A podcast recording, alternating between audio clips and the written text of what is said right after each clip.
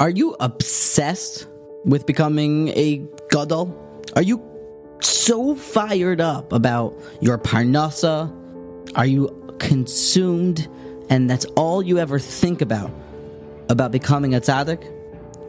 The Rabbeinu Yoina tells us, Ezehu Chacham, who is a wise man? Haloimed Mikol Adam, he who learns from anyone. That means a three year old kid starts to talk Torah and your eyes perk up.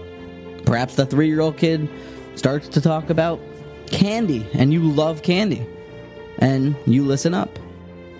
Rabbeinu Yoina tells us that if you love something, depending upon how much you love something, is how much you'll get out of it.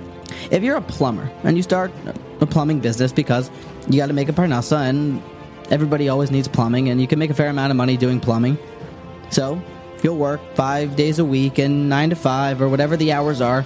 You're not going to work on Saturday or on Sunday or even late into the night. But if you love plumbing, if you're obsessed, you watch YouTube videos about plumbing, you order the plumbing magazine, you go to Home Depot to see PVC pipes in your free time, you love plumbing, then you're going to make a load of money.